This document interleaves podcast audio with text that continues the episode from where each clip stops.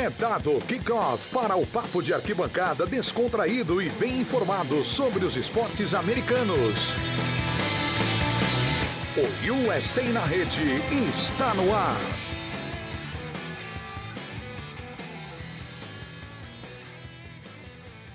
Olá pessoal, sejam muito bem-vindos. Começando mais uma edição do USA na Rede, o seu podcast de esportes americanos, edição 346. Um grande abraço para você que nos ouve em todo o Brasil, em vários países pelo mundo, especialmente os brasileiros que moram nos Estados Unidos, vocês que moram nos países lusófonos Todos bem-vindos, vamos falar de NBA mais uma vez aqui, hoje com temas quentes, com uma pauta bem interessante para a gente poder debater sobre o que está acontecendo no melhor basquete do mundo. Comigo ele, nosso grande especialista de playoffs, Piero Fiorelli. Seja bem-vindo, Piero, tudo bem? Fala, Miguelito, galera do ESC na rede. Hoje de volta a dupla, né? Só eu e você. Afinal, o Guilherme Biscoito teve um compromisso, ele que é o cara dos realities, né? Então hoje, infelizmente, não teremos aquelas análises super precisas de Guilherme Biscoito no pré-paredão. Eu fiquei sabendo que ele está em protesto porque o Rodrigo pode ser eliminado do Big Brother. Ele está em é. protesto. Protesto, é não fala. Tá em protesto. Exatamente. Ele é favorável ao fogo no parquinho, a favor do, do entretenimento a qualquer custo. Então o Guilherme Biscoito está aí, né, nesse momento de luto com a possível eliminação do, do maluco do Big Brother. E enquanto isso não acontece, a gente está aqui para conversar eu e você sobre a NBA. Tem bastante assunto essa semana. É, saíram os titulares do All-Star Game, ali chegando a trade deadline da NBA, a briga pelo MVP, enfim. Tem muita coisa pra gente conversar no programa de hoje, Miguelito. Então vamos que vamos, né? Vocês que já nos ouvem de longa data já sabem o esquema.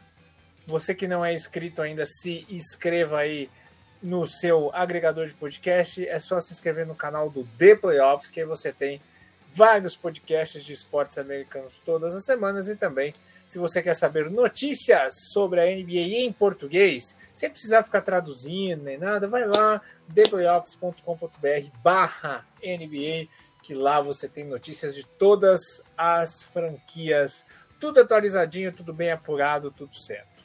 Então vamos que vamos, vamos começar aqui o nosso debate, porque saíram, saíram os titulares do All-Star Game, né? Lembrando sempre que não é mais o formato tradicional, né, de leste contra oeste. É, saíram os titulares, cinco titulares do leste, cinco do oeste, mas teremos um draft é, entre os dois capitães, né, o Kevin Durant e o LeBron James, e aí cada um vai fazer o seu time. Vai ser o time Durant e o time, time Durant é bonita, o time Durant e o time LeBron, né? Tivemos já o Tim Atentocumpo, agora temos o Tim Duran para enfrentar o Tim LeBron. Então teremos os drafts e os jogos. Então vai ser misturado. Só que os titulares das equipes vão ser estes 10 que eu vou falar aqui, é, misturados entre as equipes.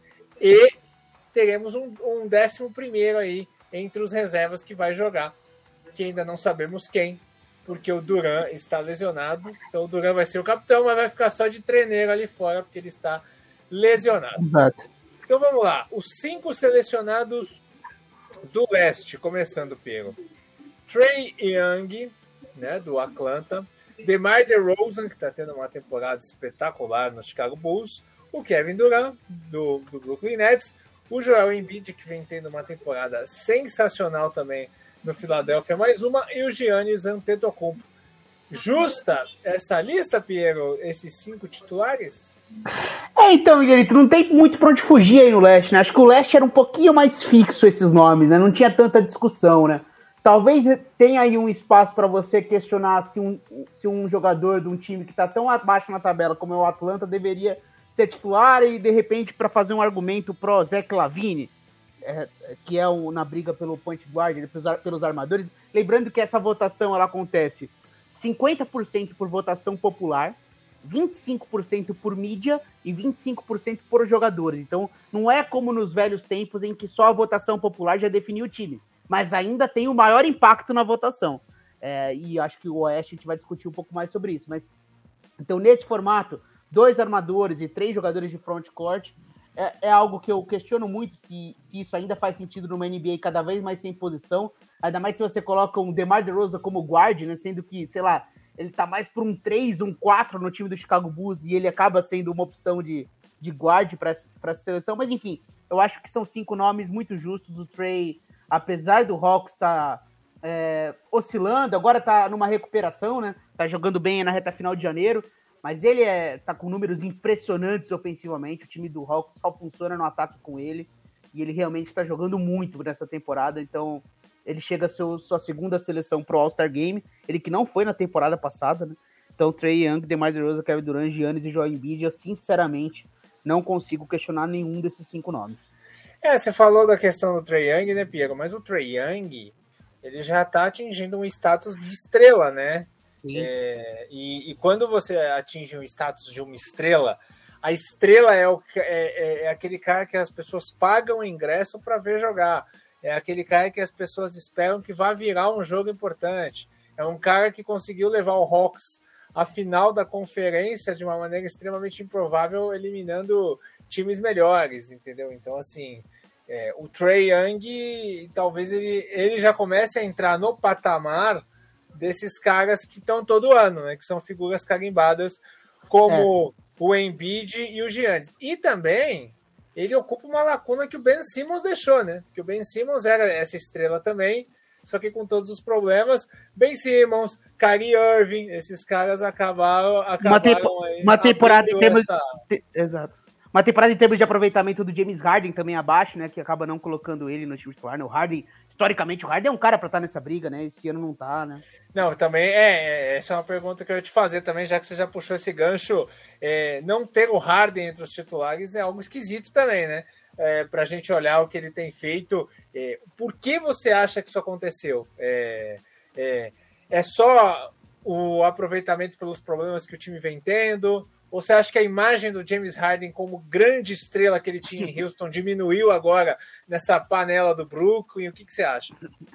Então, cara, é que o Brooklyn tá sendo um time. As pessoas estão com preguiça de falar de Brooklyn nessa temporada, né?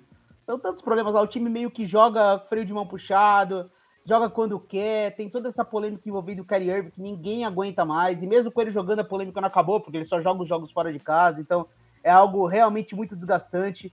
Aí o James Harden começa muito mal a temporada. É, obviamente, ele tá jogando muito bem. Se for ver os números, assim, os aproveitamentos da bola de três pontos, tal, aproveitamento de arremesso de quadra, tá em queda, mas muito sobrecarregado, tá jogando muitos minutos. É, mas é assim, ele continua sendo um jogador espetacular ofensivamente, né? Então, eu acho que ele é um cara que fatalmente estará no banco de reservas, né? Mas, sinceramente, não me surpreende nem um pouco ele não tá no time titular. E o Triângulo é o que você falou, cara. Ele, ele é um cara que também é um fenômeno cultural e ele é um cara que sabe vender a imagem dele, né? O negócio do ice tray dele, que ele faz aquilo e a criançada. E todos os jogadores que são baixos, é, como é o caso do Curry, como era o caso do Kyrie Irving, eles são fenômenos culturais muito mais fáceis de virarem ídolos, né? Porque, óbvio, você se identifica mais com alguém baixo do que com alguém gigantesco, né? As pessoas se, se sentem é, poder imitar um jogador como o Trae Young do que imitar um jogador como o Giannis. Mas e, e, também quando o cara foge do estereótipo, né? Quando o cara é Exato. muito grande também, que nem o Shaquille O'Neal, que nem o É, ou se for uma aberração. É. O, tri o Triângulo é um cara magrelinho, é, baixo para os padrões da liga, e esse cara super do skill, do drible, de provocar a torcida dos Knicks em pleno Madison Square Garden. Então ele é o cara que também vende a imagem dele. E é um cara também que traz o show, né? É um cara que dá um passe diferente, que dá um arremesso no meio da quadra faz coisas espetaculares em quadra, né? Quando o e provoca. e provoca. Então você sabe que quando o Triângulo está em quadra, coisas espetaculares podem acontecer. Então, é, depois de uma temporada passada em que. Porque se a gente for lembrar o que foi a primeira metade da temporada do Hawks na temporada passada, também era uma crise, né? Passou por demissão de treinador, mudança no meio do caminho. É, tanto que eu falei que o Trey não foi. Então, era uma realidade diferente. E aí, na segunda parte da temporada, o time explodiu. Quem sabe pode ser essa mesma realidade, já que o time está indicando esse sinal de melhora. É, então não, eu não consigo discutir sinceramente o nome do Trey Young. E talvez do leste aí o nome mais forte do banco de reservas, o mais famoso seja o Harden. Mas acho que fatalmente eles vão substituir por um jogador selecionável para frontcourt, né? Nessa escolha do Duran. E aí talvez seja o mesmo cenário da temporada passada, né? Em que o, que o Jason Tatum ganhou essa décima primeira vaga. Pode ser o Jimmy Butler. É um pouco mais. Não, você não consegue ver com tanta clareza esse, esse décimo. esse sexto nome do leste. Mas eu acho que vai ficar um pouco por ali. Jason Tatum, Jimmy Butler. Se fosse sem a noção de posição, igual eu falei, que eu acho que faz mais sentido pro que a NBA é hoje, eu pensaria no Zach Lavine, mas não podendo, tendo que selecionar um jogador de frontcourt, eu acho que vai ficar entre Tatum e Jamie Butler. Mas tem que. É, é até legal para explicar. Tem que ser necessariamente alguém do leste para substituir Sim. o Duran entre os titulares. Sim, tem que ser do leste. Porque o Duran é do leste, entendi. Exatamente. E da posição tem que ser do leste e de frontcourt. Front é. Exatamente, Exato. tá. Isso é, isso é legal saber. É, essa expectativa aí ainda vão sair os outros jogadores é, posteriormente, né? Mas é o interessante dessa discussão é o seguinte, né? Porque o All-Star Game, apesar de ser um amistosão, né? De ser mais um evento do que algo realmente competitivo, ele é, um te, ele é o melhor termômetro que a gente pode ter de imagem dos jogadores, né? De Popularidade, sem dúvida. Da, de como a imagem do atleta, de como que o nível dele de percepção das pessoas sobre ele tá. E a gente falou do caso do Harden, dessa queda que ele teve de estrela absoluta para um jogador que fica preterido dos titulares, né, o que era impensável há dois anos atrás.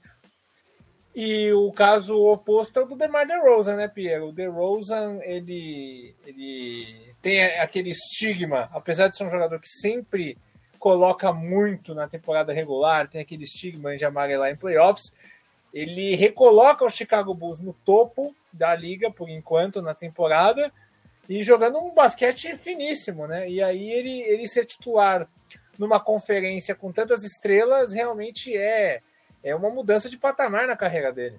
Né, e a gente estava falando sobre o Trey Young é, e como ele é um jogador popular. O Trey Young ele não foi o jogador mais votado entre os guards no leste. Foi o DeMar DeRozan, com o dobro dos votos. O DeMar DeRozan foi realmente e tem o peso também da torcida de Chicago, né? Que tava sentindo falta de, desse cara. Chicago é um time muito popular ao redor do mundo, né? E eu, e eu imagino que a influência do The Last Dance tenha reforçado o número de torcedores do Chicago Bulls pelo mundo. Não sei se você tem essa mesma impressão, Miguel. Re reativou aquela chama.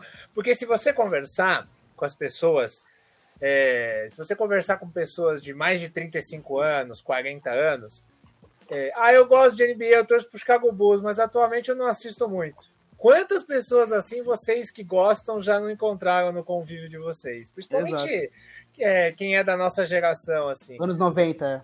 Porque a galera, a galera gostava muito do Chicago Bulls. Então, essa, essa galera no mundo inteiro vê o Chicago Bulls renascendo, obviamente olha para o melhor jogador do time e o tem como ídolo, né? Como foi com o Derrick Rose na 10 anos Exato. atrás. Exato, e o DeMar DeRozan foi um cara questionado num, num, período recente, igual você falou, né, sobre essa questão dos playoffs. Ele foi um cara que se posicionou falando de saúde mental, que era um cara que ele passou por, por essas dificuldades, ele sempre foi muito aberto publicamente, é um cara que sempre muito amado pelos companheiros de time, é aquele ídolo que não tem nada de diva na NBA, né, que tem muitas essas coisas, né, aquele jogador que é difícil de lidar, que você tem que ficar cuidando cada coisa que você fala. O DeMar DeRozan, ele é um, um oposto disso, ele é um, ele é um cara que se você começa a conhecer um pouco mais dele, ele é um cara super gostável, né? É um cara que realmente você gosta dele quando você começa a conhecer um pouco mais dele. E a temporada dele tá sendo impressionante, né? É, melhorou um pouco defensivamente, mas ofensivamente, que é o carro-chefe dele, ele tá conseguindo fazer acontecer. Já tinha evoluído como playmaker nos Spurs, né? Eram times muito, ruim, muito ruins do Spurs, né? Então ele passou bastante por baixo aí do, do radar. Mas enfim, muito legal ver essa ascensão do, do DeMar DeRozan e ele sendo o representante desse, desse Chicago Bulls, que agora tá de volta à liderança do leste, né? O leste tá uma briga danada, né? Tá ali Chicago, Filadélfia, Cleveland, é, Miami, cada, cada semana é um na liderança e o Chicago tá aí mais uma vez surpreendendo e ficando na liderança do leste e o DeMar DeRozan talvez seja o maior símbolo dessa temporada. Já e aí, né, Miguel, só uma coisa do leste, uma coisa que eu tô muito curioso do, do banco é se teremos representantes do Cleveland Cavaliers, né? Lembrando que o All-Star Game será em Cleveland, né? Então, o, o, o jogo acontecerá em Cleveland. E eu tô curioso para saber se, ou, se o Darius Garland será um dos selecionados. É um jogador que eu tô bastante ansioso para para ver, assim, porque tem aqueles nomes que já são o padrão, né? Então, o Lavine vai ser um nome, o Tatum vai ser um nome, o Jimmy Butler vai ser um nome, é, talvez ali um representante a mais do, do do Milwaukee Bucks, né? Um Drew Holiday, um Chris Middleton, enfim. Eu acho que o Fred Van Vliet vai ser um nome desse. Mas aí tem. A gente tem que pensar, depois disso, quem que vem? Será que o Lamelo vai ser selecionado? Será que o Sabonis vai ser selecionado? E eu acho que um, time que merece ter jogadores no All-Star Game é justamente o time mandante que é Cleveland, né? E eu vejo de Cleveland dois jogadores que são selecionáveis no momento. Que é o Darius Garland, para mim o favorito, que eu acho que merece realmente. E correndo por fora o Jarrett Allen, que tá tendo uma, uma temporada muito boa. Então, quem sabe o Cleveland Cavaliers possa voltar a ter um, um jogador no All-Star Game jogando em casa. Mas Cleveland já tem um grande apelo que é o LeBron, né? Já é um grande apelo, é. apesar é, do amor e ódio de alguns, né? É um grande apelo já, porque o LeBron é ídolo é, do Cleveland, então acho que ele já atrai o holofote do torcedor sim, sim. por si só, né? Tanto, tanto em Cleveland quanto em Miami. Quanto em qualquer lugar do, do, planeta, né? Sim, mas por ter uma relação sim, mais, mais, ah, mais afetiva, de ter dado o anel para Cleveland, feito a promessa. Exato. imagino que o LeBron por si só já esquente o coração do, do torcedor local. Né? Verdade. Né? Então vamos falar do, do Oeste, então. É, LeBron James é o capitão é o capitão né, dos selecionados, e os outros selecionados para o draft dos titulares do Oeste são Yamoran, o Stephen primeira Curry, vez, no, primeira pela, vez, primeira vez, pela primeira vez, o Yamoran jogando muita bola. Memphis, uma grande surpresa da temporada. O Curry, né, que apesar de estar mal nos últimos, nas últimas semanas, é um cara que está jogando demais. O Jokic, atual MVP. E o Wiggins, Pierre, Andrew Wiggins, cara. Andrew Wiggins. Você olhando para esse time comparado ao, a, aos times do Oeste dos últimos anos, históricos, parece esvaziado. É, antes de falar só do Wiggins, especialmente, que eu imagino que seja o mais palpitar, a grande surpresa, né? Mas, assim, o Jokic é um craque, mas não é aquela grande estrela, aquele jogador com cara de All-Star Game, apesar de ser um grande craque. O Yamoran é jovem, né? Não sei. Olhando para um time do Oeste, tudo bem que não vai ser esse o time, mas olhando um time do Oeste, não parece esvaziado, Piero, numa impressão geral, assim? Então, eu acho, eu acho um belíssimo de um time, né? Jokic, LeBron, é, Steph Curry e Amoran. Óbvio que você, você já falou, né? Que não vão jogar juntos necessariamente. Né? Vai ter um, vai ter um pré-draft. Eu acho que, assim, o que, o que dá essa sensação para mim de que tá esvaziado é o nome do Andrew Wiggins. Eu sei que você falou para falar em modo geral. Pode falar, é, pode falar, pode falar. Mas é, é o nome que, que destoa completamente dos 10 jogadores selecionados, né? Cara, o Andrew Wiggins ele é um caso muito curioso, né? Porque ele é um jogador que, obviamente, saiu do draft muito bem cotado, né? É uma primeira escolha de draft. Aí teve, logo no seu primeiro ano, já foi trocado pro Minnesota Timberwolves pelo Kevin Love, né? Então, o, o, o Rodrigues é uma peça fundamental da formação do Cleveland campeão, né? Porque foi o valor dele que fez o, o Kevin Love ser contratado. É, e o Kevin Love, assim, por mais de altos e baixos, ele foi importante naquela final. É, então, o Rodrigues ele teve essa importância. Mas em Minnesota foi aquele caminho que você sempre esperava mais dele, né? E aí, quando ele chegou próximo de assinar a extensão contratual, ele pega a extensão, extensão máxima do Hulk e aí fica aquela coisa, mas esse contrato é, é impraticável para o que ele produz em quadra. Ele é um peladeiro em quadra, ele não faz acontecer, péssima seleção de arremessos. E aí ele vai melhorando, é trocado para o Warriors. O primeiro momento era aquela conversa, né? Esse contrato do Wiggins é o contrato que o Warriors vai trocar no futuro, porque ele veio naquela negociação com o DeAngelo Russell, né? Então, a qualquer momento, o Andrew Wiggins pode ser trocado. Aí passa uma temporada, ele começa a jogar bem nessa, ele parece um jogador mais consistente, ele é o defensor que o time precisava na ausência do Clay Thompson de perímetro. Mostra ser um defensor é, consistente. O jogo do ataque dele vai, vai melhorando aos poucos, os aproveitamentos são melhorando. Você fala, opa, aqui tem jogador. Aqui, talvez o caminho seja não seja trocá-lo, é usar ele, tal, tal, tal. E aí começa a se falar nele pro All-Star Game. Então eu acho justo, até na, na, na, nossa, aqui na nossa seleção, né, tem um programa umas três semanas atrás que eu e o Biscoito a gente fez a nossa seleção do All-Star Game, né? Fomos ali nome a nome e a gente cogitou o Andrew Wiggins como o 12 do Oeste. Era ali o último nome do, do, do Oeste para ali no banco. Mas, cara, o Andrew ser titular, aí já acho um pouco mais complicado. Aí eu acho que foi um grande exagero. É, lembrando que ele teve uma votação muito popular, ele foi o terceiro mais votado entre os jogadores de frontcourt. Teve famosos é, chamando votação para ele, a torcida do Warriors também é muito participativa nas redes sociais, enfim, então ele foi um cara que recebeu muitos votos, e o voto popular foi o que colocou o Andrew no time titular, mas de fato, e aqui eu acho que escancaram um pouco essa questão, né? Quais são os nomes que estão fora de, desse time titular que, que, vão, são mais sentidos? Eu acho que são os, os, jogadores do Phoenix Suns, né? Que o Phoenix Suns é o melhor time da NBA, não tem nenhum representante, então seria é, Chris Paul e Devin Booker. É, aí tem o Luca Doncic, do, do Dallas, é, que começou mais ou menos, mas é o Luca Doncic e, e, os números dele não mentem. E o Donovan Mitchell. Quatro jogadores, e são os quatro que estão ali na beira. Esses quatro são armadores. Então esses quatro jogadores, eles não estão disputando com o Andrew Wiggins. Então, com certeza, o Andrew Wiggins é muito pior que esses quatro, então, e tá tendo uma temporada pior que a desses quatro.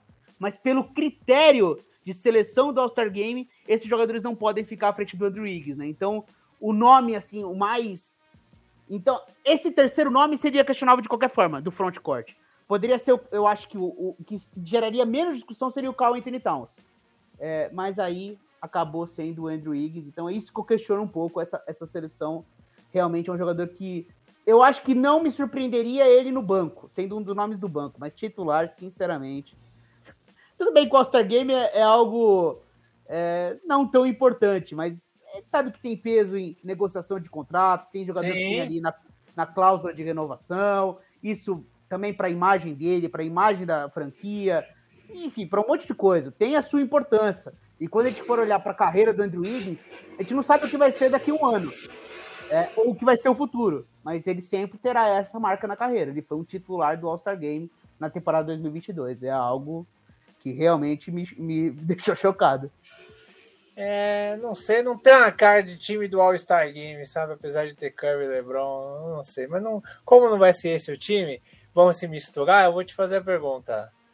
Corremos o risco do Wiggins ser aquele menino ruim de bola da escola que fica esperando até o fim para ser escolhido e vai ser o último a ser escolhido e ninguém quer?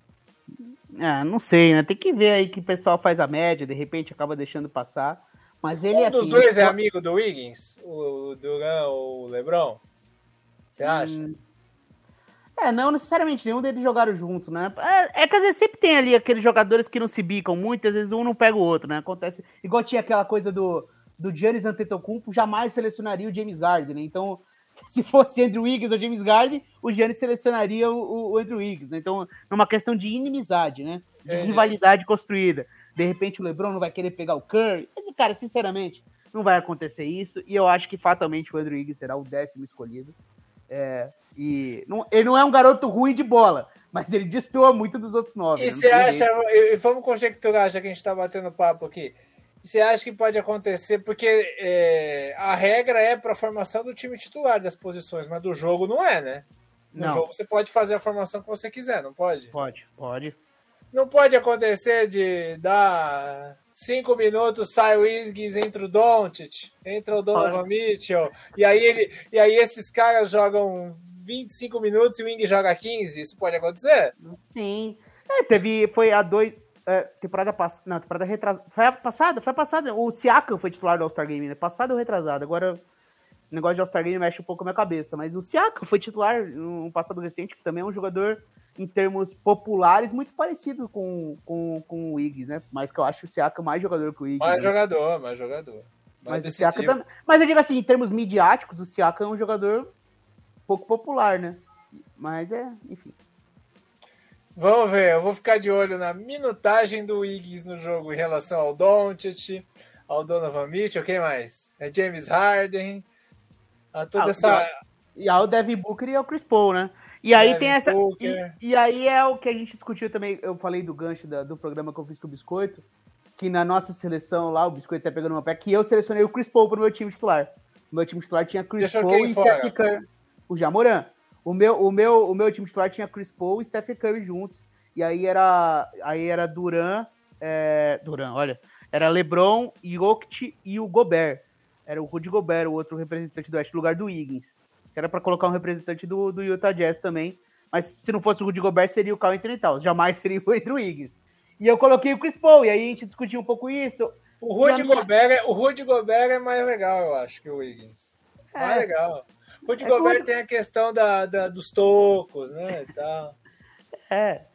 E o. Mas também é um jogador meio conhecido pela defesa, então também não é o cara que vai chamar no All-Star Game. A defesa do Rudy Gobert. O pessoal tá cagando pra defesa em All-Star Game. Tem, tem, tem... Ah, mas, o... mas tem os lances plásticos, né? Os tocos. Tudo bem que é. nesse tipo de jogo ele não pegaria na bola.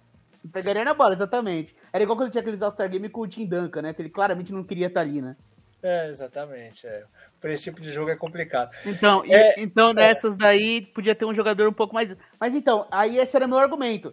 É, que o Chris Paul é, ele é o símbolo da reconstrução e o símbolo da liderança do melhor time da liga no momento.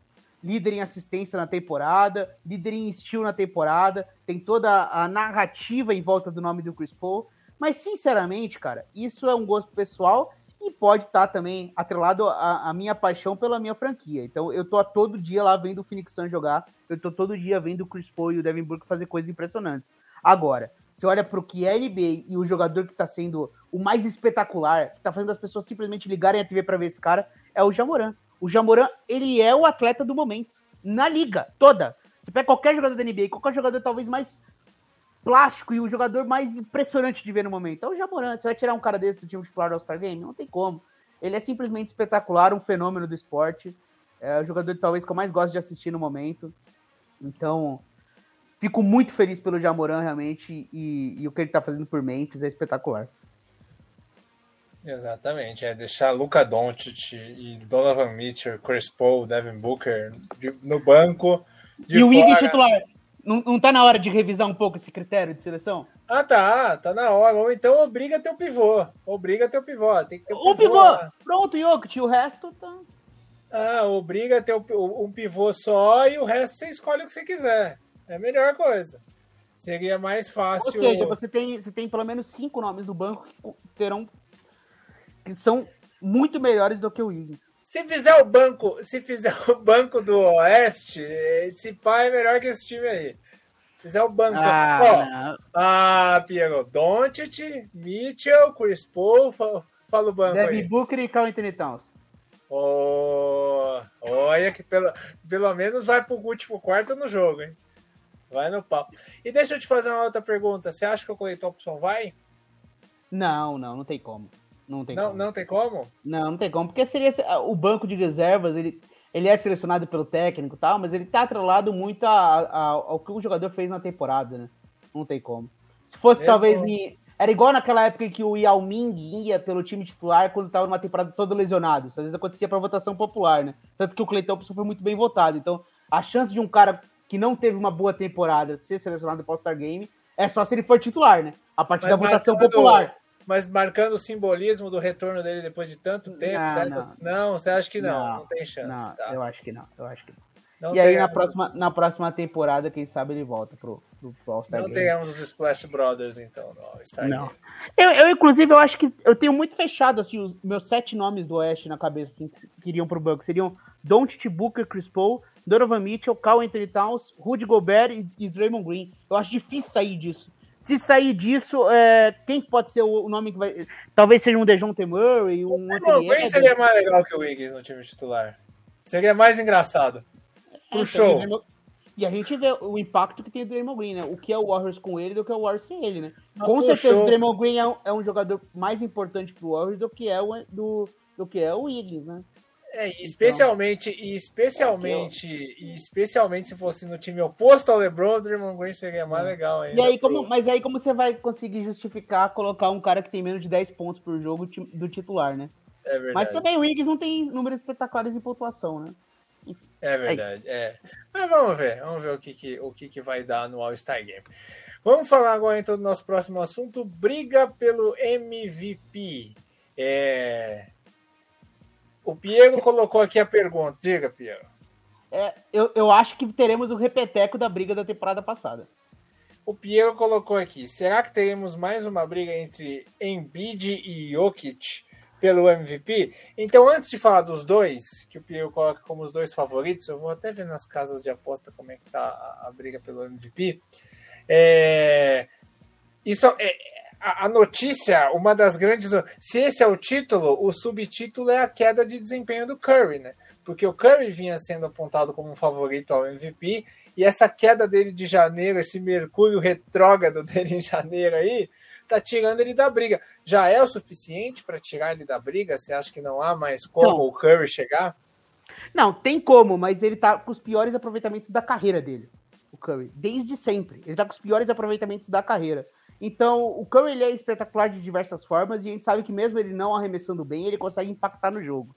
Isso então não tira o fato de ele estar tá tendo uma boa temporada sim e ele é o, o principal motivo para o Warriors estar tá brigando pelo tá em segundo do Oeste, tá sempre brigando ali no topo. Então, isso não tira o peso do Curry, mas o janeiro dele é muito ruim. Teve um jogo ontem à noite de 40 pontos contra o Houston Rockets, né? Arremessou bem, teve sete bolas de três, enfim. É, acho que em algum momento o arremesso dele vai voltar, porque a gente sabe o quanto ele é bom. Às vezes é uma questão psicológica, algo que ele tá passando aí no momento. Isso tudo interfere na temporada. Mas assim, o Duran saiu da briga, com certeza, pela questão da lesão, né? O Duran tá fora. É, e o Brooklyn só caindo. E se você olhar para os números, o que o Jokic e o que o Embiid estão fazendo é algo totalmente sobrenatural. Eles estão jogando como, assim, de forma impressionante. É, o time do Denver sem o Jokic não é que é um time médio, é um time ruim, cara um time ruim. O, o, o que ele faz são com jogadores que de nível abaixo. Ele faz esse time ser competitivo sem o Michael Porter Jr., sem o Jamal Murray e, e simplesmente fazendo os jogadores ao redor dele parecerem melhores. E com aproveitamentos absurdos, impactando o jogo de diversas maneiras, também evoluindo defensivamente. E a mesma coisa o Joel Embiid. Olha o que é a temporada dos Sixers. A confusão que é, o Ben Simmons sequer tá se trocando para jogar. Tudo isso nos bastidores e ele com os aproveitamentos de arremesso dele, o que ele está impactando com o histórico de lesão dele. Então, sinceramente, hoje, se for selecionar, entrar na briga de MVP, para mim a briga hoje, se terminasse hoje a NBA, estaria novamente entre Joel Embiid e Nicole Jokic. Mas aí eu vou te fazer uma provocação aqui. Eu estou pesquisando nas casas de apostas. Muito equilíbrio entre quatro nomes, né? Embiid, Curry, Jokic e Giannis. Esse, e o Jokic, e o Jokic aparece em quarto lugar em praticamente todas as apostas, as casas de aposta aqui por enquanto. É, em, uma, em uma aqui que eu vi, tem o. Não vou falar o nome por, por questão de, de patrocínios, né? Mas em uma aqui tá, está o Giannis em primeiro, em outro Curry em primeiro, em duas o Embiid em primeiro. Sim. É, Só te provocando. Jogo... Não, não, justo. E sabe por quê? Isso daí é uma questão da minha escolha, né? Se eu fosse decidir o MVP, eu decidiria entre Jokic e Embiid. Mas eu acho que o Jokic, ele parte de um princípio, talvez de uma... Não sei se é a palavra certa, mas eu vou usar, sendo que não é a certa. Uma má vontade da mídia em eleger mais um, de... mais um europeu, mais uma vez, segundo ano consecutivo. Ele não é o jogador mais atlético da liga. E ele já foi na temporada passada e o Denver não tá no, assim, no topo Seria do o terceiro ano consecutivo que o europeu ganharia, né? É. E o, e o Denver não tá no topo do Oeste. Então o, o negócio não, não seria o mais. Meu, uma, uma, uma, uma, uma analogia. Pode ser, se for, se for bizarro, você me fala, mas o Jokic ser MVP não é algo semelhante ao Lewandowski ser o melhor do mundo? Um centroavante, um cara que não faz o que geralmente um melhor do mundo faz, não tem tanto é drible. é, que eu, é, é, é algo eu, semelhante ou não? É, é, que eu acho até uma ofensa comparar o Jokic com o, o Lewandowski. Jokic é muito melhor no basquete do que o Lewandowski é em termos de talento pro futebol. Isso eu não tenho a é. menor dúvida. Eu acho o Jokic um gênio do esporte, um gênio. Um dos meus jogadores favoritos também. É, mas eu acho que ele é um jogador menos popular e vendável nos Estados Unidos, vai. Assim. Ele, ele, não tem cara de o melhor jogador da liga. É, ele é um gênio. É, ele não, ele não é a... ele, exatamente, ele não é o padrão MVP da NBA. Isso, isso, isso. Exatamente. Igual o Lewandowski não é o padrão melhor do mundo no futebol. Do, do futebol Messi, exato. Cristiano Ronaldo. Exato. Mas, então, então, parte um pouco daí também. O Giannis é aquele, aquela coisa do o Milwaukee acabou de ganhar um título, ele já ganhou duas vezes o prêmio de MVP, então ele é aquela, aquela escolha um pouco meio chata de falar. Mas, cara, você olha para os números, eu não coloquei ele na briga aqui, mas se eu fosse colocar um terceiro nome, muito perto dos dois, seria o Giannis. O Giannis é espetacular a forma como ele impacta o jogo, ele é quase um jogador imparável nas grandes noites. É, ele faz de tudo, defensivamente e ofensivamente. É um gênio do esporte, MVP da última final, vindo de, uma, de um lance que ele quase estourou a perna e, e, e chegou e atropelou o Phoenix Suns na final. Então, o Giannis é um jogador espetacular, só que a temporada de Milwaukee é uma temporada um pouco mais chata. Parece que é um time que tá ali tranquilo, não precisa se esforçar muito para ganhar os jogos. O Giannis, por, por si só, já dá conta do recado. Enquanto o Philadelphia, eu, acho, eu sinto que o Philadelphia e Denver é um trabalho mais difícil. o que o Jokic e o Embiid eles têm que fazer, eles precisam fazer mais pelo time deles. É aquela questão do MVP, o jogador mais valioso para o seu elenco. É que assim, até falar aí, tira, tira o Giannis do Bucks e vê o que vai acontecer com o Bucks. É, se você me dá esse contra-argumento, eu, eu, confesso que eu vou me atrapalhar também aqui para contra-argumentar isso. Mas eu acho que o, o Milwaukee é um time que já sabe mais ou menos o que fazer para se manter competitivo. Enquanto Denver e Filadélfia, sem os dois, é uma tragédia. Esses times aqui, se não tivesse os dois jogadores, seriam uma tragédia. Então, eu, eu vou um pouco nessa linha, mas é justo manter o Giannis nessa briga. E o Curry recuperando o aproveitamento, se a gente ignorasse janeiro, quem sabe ele possa voltar àquele nível. Né? Mas a, gente fala, a gente falava no início, né, Miguel, sobre como a briga era Durant e Curry. Durant, Curry é, é, e o Giannis correndo por fora. Hoje, eu acho que nenhum desses três seria os meus dois favoritos. Curioso isso. Ficariam entre Embiid e, e, e. E eu acho que se o Embiid não se machucar, se o Embiid não se machucar, porque esse foi o fator da temporada passada, o fator principal. O Jokic jogou todos os jogos, o Embiid jogou, sei lá, 15, 16 jogos a menos, 20 jogos a menos, enfim, eu não lembro exatamente o número, mas o, Jokic, o, o Embiid jogou 50 e poucos jogos e o Jokic jogou 72. E esse foi o argumento definitivo. Se alguém tinha dúvida, o Jokic ganhou nisso. Eu acho que essa temporada pode ir um pouco nesse caminho. Jokic e Embiid, os dois com argumentos muito fortes para o prêmio de MVP. E aí, se o Embiid conseguir ficar perto em termos de jogos, eu acho que o Embiid ganha esse prêmio porque eu sinto que a mídia daria esse prêmio pro, pro Embiid. Então, se eu fosse colocar o meu dinheiro hoje numa aposta para MVP, eu colocaria em Embiid.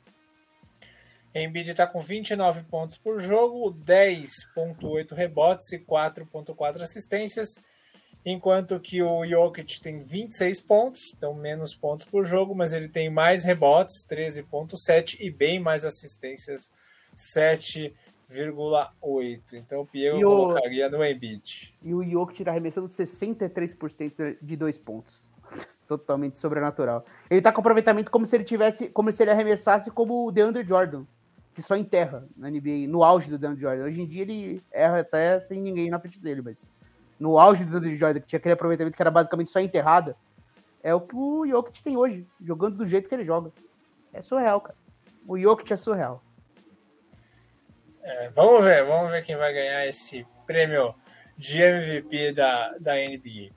E o vamos... Embiid também, hein, Miguel? E só uma coisa pra gente finalizar essa discussão. O Embiid também tem essa coisa que eu falei do Trae Young. Ele se vende muito mais como um personagem do que o Jokic.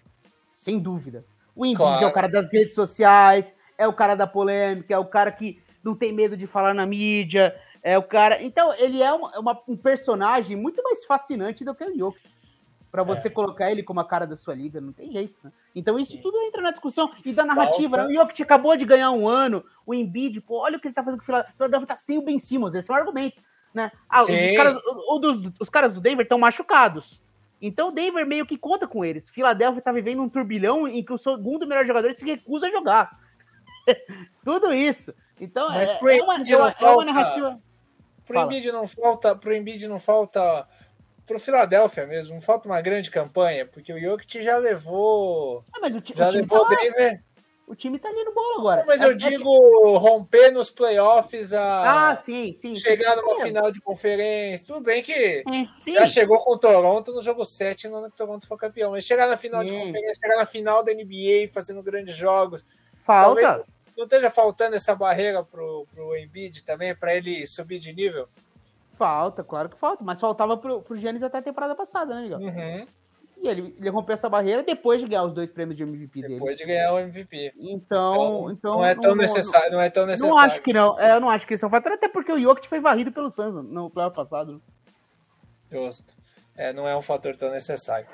Pra gente fechar hoje, vamos começar aqui fazer um pré-aquecimento aqui da trade deadline, que ainda faltam 10 dias, né, do dia que dia a gente 10. Tá gravando. Exato, dia 10. É no dia deadline. 10, então vamos, hoje, hoje a gente vai falar dos, dos times com maior necessidade para trade deadline na avaliação do Piero. E na semana que vem a gente fala dos jogadores que podem é, ser envolvidos em trocas, né, dos mais prováveis. E aí, na, obviamente, depois da trade deadline, a gente faz um balanço completo se tivermos trocas aí. Devemos ter trocas, né? Vamos ver se vamos ter trocas impactantes. Vamos lá, Piero. Você selecionou aqui. Vamos fazer um ping-pong para fechar rapidinho. Vamos lá. Eu vou, eu vou, falar o time e você fala por que, que ele tem necessidade de reforçar dos que você selecionou aqui. Lakers. Vamos lá. Cara, aí, aí acho que é o, o time mais fácil de justificar, né? Expectativa altíssima. É, um time que corre contra o tempo, porque a cada ano que passa. É, é uma frase bem. até meio burro que eu vou falar, mas a cada ano que passa o LeBron James fica mais velho, o que é óbvio, mas para a idade dele, o mais velho significa é, menos, menos chance de ser campeão. Então, apesar de ele estar tá jogando muito, com certeza o problema do, do, Lakers não passa pelo LeBron James, mas enfim. Então, a, a linha do tempo faz com que o, que o Lakers queira ganhar, tenha que brigar já nessa temporada. Tem a questão física do Anthony Davis, então nunca se sabe até quando ele vai poder ficar saudável. É, então tem essa questão. É, e o Lakers é um time que está beirando o. Basicamente não tem mais chance de fugir do play-in. Se o Lakers não se recuperar rapidamente, essa briga pelo sexto lugar vai ficar quase inalcançável. E a, e a realidade vai ser, pelo menos, para jogar o, o, o, só o segundo jogo do play-in. Não ter que jogar o jogo do, do nono contra o décimo. É, então, esse, esse é um problema. Tem que ganhar dois jogos. Pode passar por isso. Então, o Lakers é um time que precisa se movimentar. Precisa se movimentar de forma desesperada. E aí, o que é se movimentar para os Lakers para um time que tem tão pouco espaço salarial? Essa que é a questão central. O Lakers vai conseguir uma troca pelo Westbrook? Será que todos os problemas do Lakers é justo colocar nas costas do Westbrook? Igual, igual... O Westbrook é aquele cara que é o alvo fácil, né, Miguel? Ah, é o jogador burro da NBA, é o cara que não, não, não, não é competitivo, não, sabe, não é um jogador campeão, não é um jogador vencedor. Defensivamente ele compromete, o ataque ele é caótico. Então, cara, são argumentos justos, mas até que ponto meio que o Westbrook está sendo usado como a isca, né, das críticas, né? Porque é muito fácil, né? Ah, os problemas do Lakers passam pelo Westbrook. Será que é justo colocar tudo isso nas costas dele? É, até porque é muito difícil trocar ele. Ele é um contrato muito complicado, 44 milhões. Então, o que seria o pacote possível do Lakers negociar? Seria um pacote ali com, com o Taylor Horton Tucker, né? Que é um cara que eles assinaram agora, que tá ali no, com, com, na casa dos 13, 14 milhões, né? Por, por, por temporada, né? É, na verdade, não, na verdade, 10 milhões. Então, o Horton Tucker 10 milhões, Kendrick Nunn com 5, e aí você junta um dos pivôs ali, você junta uns 17, 18 milhões e tenta conseguir alguma coisa para reforçar esse elenco. Mas, de certa forma, um time que eu acho muito improvável que fique com o mesmo elenco. Com certeza, o Los Angeles Lakers, Miguel. Clippers. Cenário parecido também. Um time que quer ser campeão. Provavelmente, provavelmente não, possivelmente terá Paul George e Kawhi Leonard de volta, de volta para os playoffs. Mas para isso acontecer, o time tem que se classificar. Tem que ficar numa posição em que, em que seja possível. Então passa um pouco para tentar ajudar esse time a se reforçar também está com o cap completamente comprometido. É, é, difícil achar uma troca por um jogador como Eric Bledsoe, um contrato muito pesado, contrato pesado do Luke Kennard, enfim. É um time que já se comprometeu todas as escolhas aí do futuro na, na troca do Paul George, então não tem muita opção de, de pick também. Mas é tentar ir num time aí abaixo, tentar reforçar um pouco mais esse elenco. Eu acho que o Clippers pode ser um time que se movimente. É um time talvez até mais travado do que o Lakers, por incrível que pareça mas é um time que eu acho que também, se quer sonhar com alguma coisa nessa temporada e quer dar condições pro, pro Paul George e o Kawhi chegarem para os playoffs, eu acho que passa para os Clippers se movimentarem. Mas eu acho que o Clippers, esse é um time que pode, caso tudo dê errado, é, se recuperar e voltar para a temporada seguinte. Que aí. Até porque eles estão jogando bem porque eles têm de elenco, né? É duro, né? Um time que está jogando sem Kawhi e Paul George se manter ali já, já é algo impressionante. Utah Jazz. Utah Jazz, cara, esse, esse é um time que. Você falou há pouco sobre o Embiid, né, Miguel? Que é um time que precisa, o Embiid precisa dar esse passe em áreas playoffs. O Jazz, é, se você eh, simbolizar o Embiid em um time, é o Utah, né? É, é o time dos fracassos recentes. É o time que domina a temporada regular e precisa provar nos playoffs. E o Utah tá vivendo um problema agora mais grave, que é a questão da defesa. A defesa do, do Utah é muito ruim, cara. A defesa é boa quando o Rudy Gobert tá em quadra, porque o Rudy Gobert é impressionante.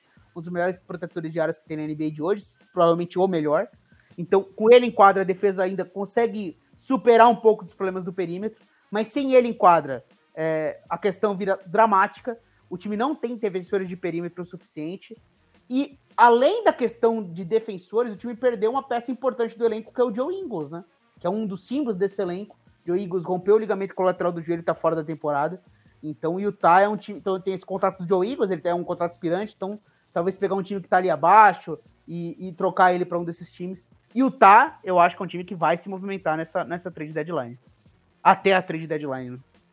New York Knicks. Mais um time desesperado. Fez os movimentos para É aquela coisa, né? O, o, o Knicks é o refém das expectativas, né? Depois que você pega playoff como quarto do leste, você espera um time tão popular, o time mais popular da NBA em termos de torcida, você não vai ficar satisfeito e ficar no 11 primeiro lugar, né?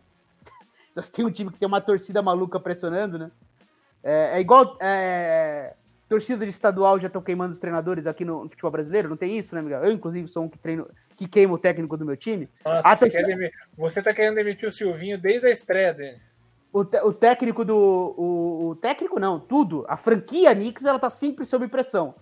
E, e o Knicks é um time que, se não se movimentar nessa off-season, por mais que seja difícil conseguir também trocas, se não se movimentar, vai desagradar muito o torcedor. Ainda mais estando na 11 colocação do leste.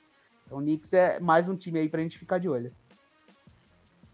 Exatamente. O próximo da lista é o Atlanta Hawks. Atlanta Hawks também é esse time que precisa de defensores. Se conseguir adicionar mais um defensor, é, muitos jogadores ofensivos é, voltados por ataque, a defesa é muito ruim. É, eu acho que se o time conseguir, de repente, envolver um desses, desses jogadores mais voltados para ataque, um, um Danilo Gallinari, talvez, que não está sendo um fator tão grande. Mas, enfim, é, eu acho que o Hawks é um time que precisa de reforços defensivos para entrar nessa briga. O Hawks é um time também para ficar de olho, menos que os outros, mas eu acho que o Hawks vai se movimentar também. Por fim, o Washington Wizards. O Washington Wizards que tem o dilema, né? Que é. O time fez toda aquela troca ali para conseguir o, os jogadores vindo dos Lakers, né? Uma ótima troca, né? Do, envolvendo o Westbrook, que agora eles estão com vários ativos. Mas o time não tá ganhando. É, o Bradley Bill tá tendo uma temporada muito ruim. Ele simplesmente desaprendeu como arremessa. Então é um drama. O, o Bradley Bill tá chegando na época de assinar uma extensão contratual. Então o Wizards ele vai ter que tomar uma escolha. O que, que o Wizards quer para o futuro? Já quer competir agora? Quer convencer o, o Bradley Bill? Quer partir para uma reconstrução? Então esse é um o Wizards é um caso diferente, porque o Wizards está no meio termo, que é esse time que está caindo muito na tabela mas meio que encheu o, o torcedor de esperanças e ainda tem uma estrela no time que eles querem renovar. Então o Wizards é um time que eu tenho uma difícil leitura, assim, o que eles vão fazer, mas eu imagino que eles vão se movimentar. Esses para mim são os times que com certeza se movimentam. É, o Wizards eu não tenho com clareza se é para adicionar jogador ou se é para projetar o futuro. Muito bem, gente. Então fechamos aqui, ó, com 3 minutos de acréscimo, 48 minutos aqui esse podcast. Piero, valeu pelo papo, hein? Até semana que vem. Tamo junto, Miguel. É, um abraço para todos os ouvintes aí do SC na Rede. E fica a promessa aí que na semana que vem nosso querido Guilherme Biscoito está de volta para fazer a nossa sessão de debate sobre reality shows, que claramente cai o nível, né? Sem, sem a discussão sobre reality, que é aquele claro. momento que o, que o torcedor da NBA fica esperando, né? Não quer ouvir falar do seu time, mas sim da análise do biscoito do de férias com ex eu, como ainda não estou assistindo essa edição, não posso comentar. Então é isso, Miguelito. Até a próxima. Um abraço. Muito bem, gente. É isso. Então, fique conosco. Acesse o The Playoffs todos os dias para ficar bem informados e a gente se vê na semana que vem. Tchau.